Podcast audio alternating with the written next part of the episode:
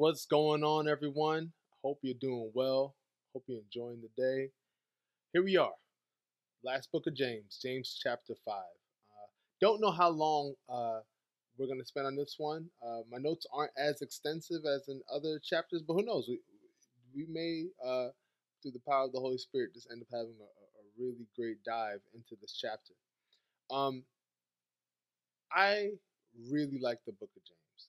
I've probably expressed that to you throughout this time, and I want to thank you so much for listening, for for learning alongside. Um, it's really been a, a, joy and a pleasure for me too, and we're going to keep the party going. Uh, with the next uh, book of the Bible, we're going to look at another book of mine that I really enjoy. I, I figure recording these in the summer, I want to stick with books that you know have really brought me a lot of joy and happiness. So I'm going to uh, go to the book of Philippians um, after this, and, and looking at uh, James uh, chapter 5, seeing uh, some of the notes that, that I want to go over with you is first looking at the ways in which James, as an overall book, points us to really examine the difference between abundance and excess, right?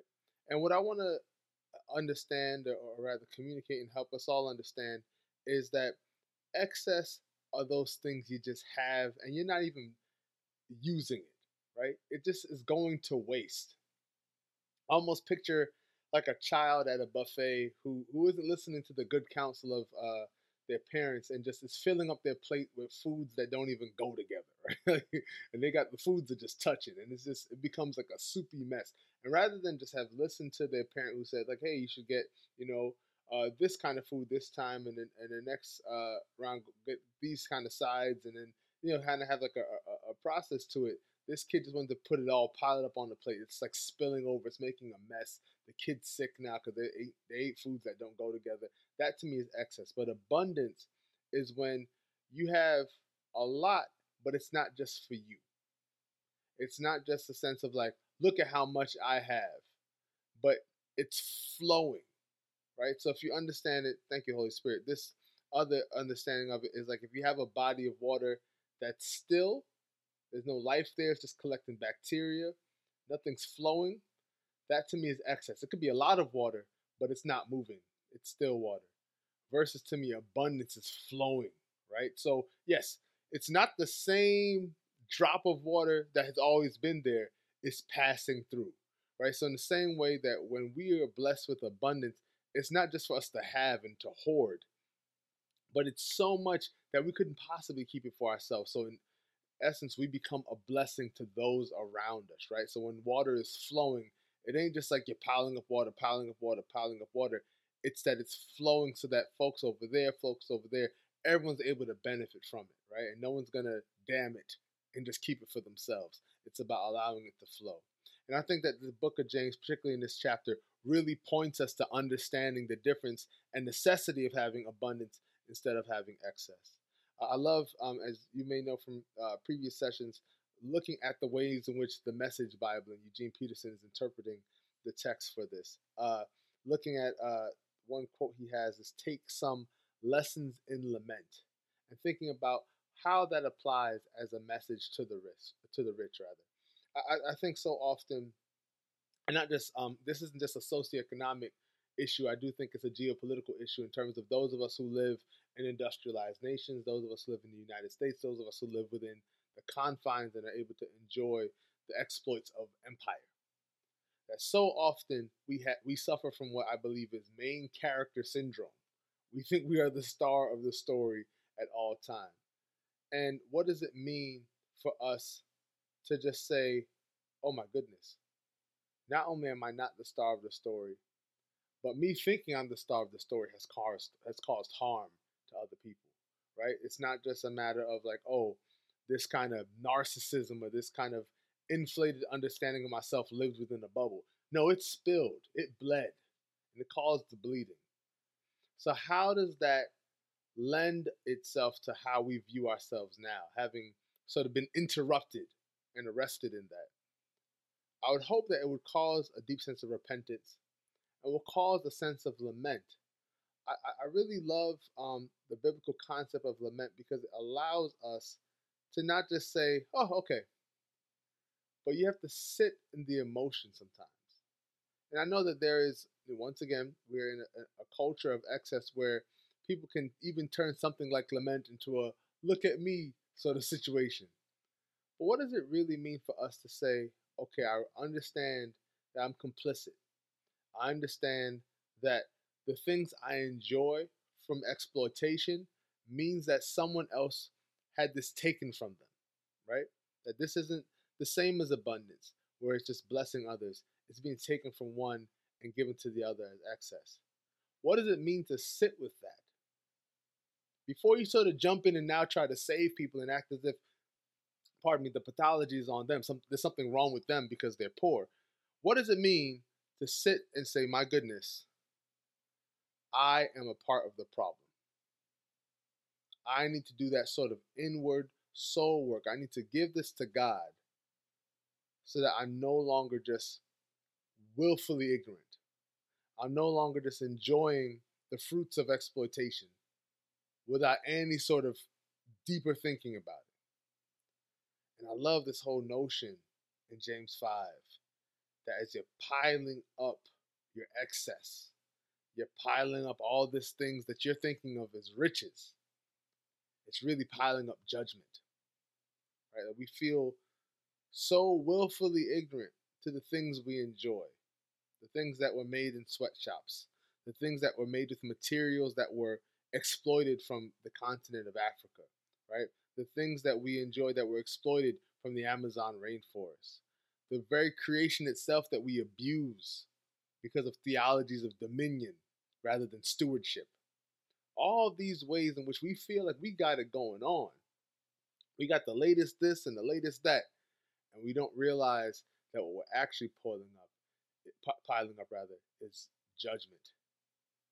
And part of it is really training ourselves and allowing ourselves to engage with an understanding that the excess, not the abundance, but the excess, is a stench.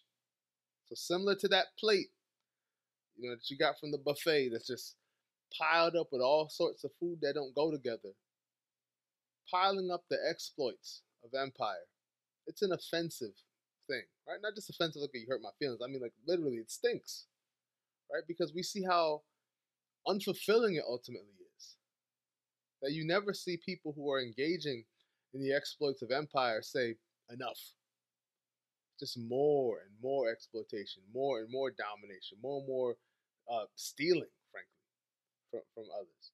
And it's important for us to understand that this exploitation, this taking, taking, taking, right? This enjoying the fruits of empire brings us directly into conflict with Jehovah Sabaoth, right? Now, this understanding, this name of God, right? Literally, the Lord of hosts, as it's often translated um, when you look at the Old Testament, is this understanding of a God who defends, a God who speaks up, on behalf. And if you really pay attention to scripture, we know that the God we're talking about is a God who defends the poor, a God who's often found in the margins, like has a preferential uh, stance toward the margins. So if we're so invested in exploitation, we're so invested in being willfully ignorant of the ways in which we're taking advantage of other people. How can we then claim that we're doing all of that in the name of God? How can we act as if the things we've we're enjoying that we don't really that we didn't gain through honest means, we didn't gain in good faith. Like you might say, "Oh, I, I just pay for this," but we're not thinking about the ways in which we contribute to a system that necessitates exploitation if we're never doing that sort of investigation, that sort of dreaming, that sort of prophetic work that says there can be another way, that we don't just have to exploit people, we don't just have to take advantage of people. And I think this is really a, a, a, a pressing question to explore, a worthy inquiry in a time where you see so many different groups whether they're in contract disputes, whether they're going on strike, whether they're thinking about going on strike, there's so many different like labor unions that are having this conversation. So many people that are having this conversation of when am I going to not be exploited anymore? That enough is enough. There's so it, it's happening all over the world, but just localizing it because I know the world is a big place. Localizing it just to our experience, whether it's within the United States or within your your your country. Think about the ways in which those who are being exploited, they're, they're, they're fed up. Think about the ways in which those who exploit are so deeply dissatisfied. It's important, it's imperative that we consider the ways in which oppression is not a one way street, it cuts both ways. The oppressor and the oppressed are both in bondage. No one's liberated when we exploit. No one's liberated when we dominate one another. It doesn't help anybody.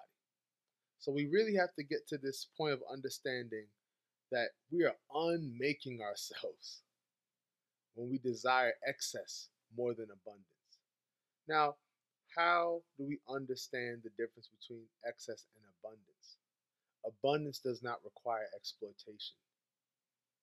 There's no myth of scarcity that says, I have to have all of it, you get a few crumbs. There's none of that. There's enough. And we know that this is a godly thing because God is enough. This is the God who talks about providing you exceedingly and abundantly above all you can ask a thing. This is the God who talks about coming that you may have life and life more abundantly. So we know that God is not about this myth of scarcity. We know that God is not about this exploitation. We know that God doesn't require us to dominate anything, but to be good stewards of everything within our, our sphere. So, what does this mean for us to no longer depend on exploitation? What does it mean for us to no longer depend on, well, I gotta get mine, I gotta hustle, you already know what it is, blah, blah, blah, all that kind of energy? What does it mean to no longer depend on that, but to wait on the Master? Wait on the one who is able to supply all of your needs according to their riches and glory. What does it mean to no longer say, I have to take from you in order to enjoy? Or in order to live in this nice neighborhood, that means you have to have a bad neighborhood. In order for me to have clean water, you have to have dirty water. In order for me to have a good school, you have to have a bad school. What does it mean? For me to say, you know what, my job at the penitentiary is not worth you being incarcerated. What does that mean? For us to really explore the ways in which God can affect us economically, the ways in which we live with each other, if they become divinely inspired instead of fear inspired, instead of anxiety inspired, instead of hatred inspired, scarcity inspired. See, God is detail oriented and cares deeply.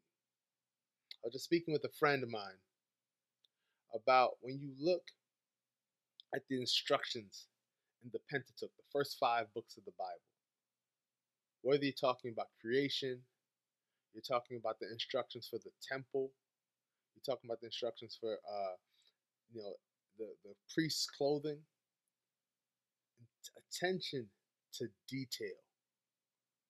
No details, just like, ah, whatever you want to do, everything within its place. Then you go to the New Testament, you hear Jesus speak about, you know, you're worth more than lilies. You know, like that God feeds the sparrows. You're you're so much more than sparrows. All these different ways of understanding how we're supposed to be with one another. This isn't lost in this last chapter in the, in the book of James. There's an understanding that God cares for you. That we're not supposed to rush God. God sees you. God wants to completely heal you. Now, my question for you all is how does that translate to the ways in which we treat one another? How does this translate to those, to, our interactions with those who are saying, like, I've been hurt by too many people who said that they loved God? There's so much in this. When we see the folks who claim to be representing God doing the harm, right? James isn't speaking to an audience of people who weren't aware of God, right? This is a in-house conversation that we're privy to. And yet still we see a deep need to interrupt the harm that was happening. That within that congregation, within that, that context, there was a preference for those who have over those who do not have. And this is not the way of Jesus. I'm always drawn to the fact that God could have revealed God's self any way God chose. God could have chosen to be a king born in a palace. Instead, God was born in the ghetto and in a manger in the ghetto, right? So it's like think of the worst neighborhood in this in your city, and then think of a dog a dog pound. you know, like that's where Jesus was born. That's how God revealed God's self. So, how are we supposed to live our lives? Imitating God, wanting to have proximity to those on the margins, and understanding that proximity with anyone, when it's God we're talking about, it improves the situation. God is here to supply our needs. God supplying your need is a testimony. When you meet somebody who does not have, you don't have to just say, I don't know. You're able to say, God bless me so I can bless you. Right? Earlier in the book of James, it talks about not just being satisfied with saying, be filled, but feeding folks. I'm going to put it this way we have to pray with our feet. We can't just be satisfied with just saying, well, you know, I'm going to give you an encouraging word. How are we going to create and change systems? Maybe you don't have it personally, but is there someone in your church who can be a blessing to that person? And at some point, if you start to see enough people suffering from the same thing, your eyes are open to it, at what point does it now become a matter of systems? At what point does your desire to perform charity mature into a hunger for justice? At what point do you understand this is our work? This, this is what it means to be a good steward. Not about dominating, not about exploiting, but providing abundance to everyone we encounter. That's my hope for you today. That's my prayer for you. I want to pray for you right now. God, I thank you for equipping us, for giving us all that we need. May the abundance that you've given us spill into our everyday encounters. May we be a blessing May we uplift our neighbors. Disabuse us of a preference for those who seem to have and disregarding those who seem not to have.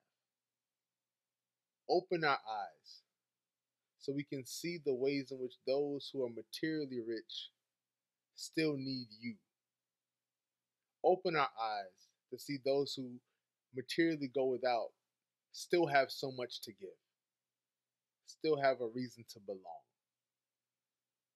Help us not to exclude. Help us not to exploit. Lord, may we be one as you are one. In your name we pray. Amen. Much love, y'all. God bless you. God keep you. Talk to you soon. Peace.